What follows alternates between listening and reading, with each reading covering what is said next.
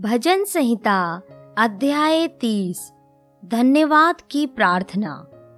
हे यहोवा, मैं तुझे सराहूँगा, क्योंकि तूने मुझे खींच कर निकाला है, और मेरे शत्रुओं को मुझ पर आनंद करने नहीं दिया। हे मेरे परमेश्वर यहोवा, मैंने तेरी दुहाई दी, और तूने मुझे चंगा किया है। हे यहोवा, तूने मेरा प्राण अधोलोक में से निकाला है। तूने मुझको जीवित रखा और कब्र में पड़ने से बचाया है। हे यहोवा के भक्तों, उसका भजन गाओ और जिस पवित्र नाम से उसका स्मरण होता है, उसका धन्यवाद करो, क्योंकि उसका क्रोध तो क्षण भर का होता है, परंतु उसकी प्रसन्नता जीवन भर की होती है।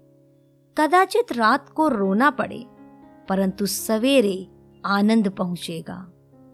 मैंने तो अपने चैन के समय कहा था कि मैं कभी नहीं टलने का।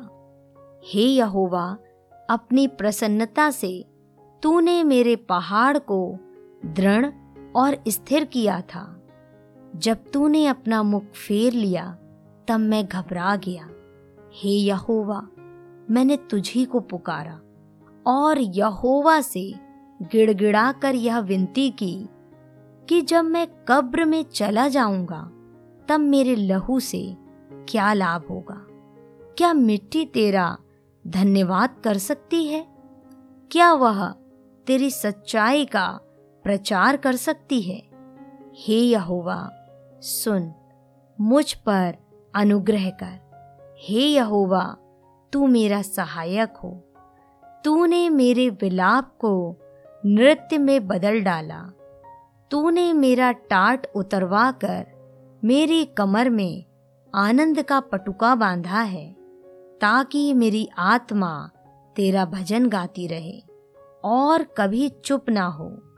हे मेरे परमेश्वर यहोवा, मैं सर्वदा तेरा धन्यवाद करता रहूँगा।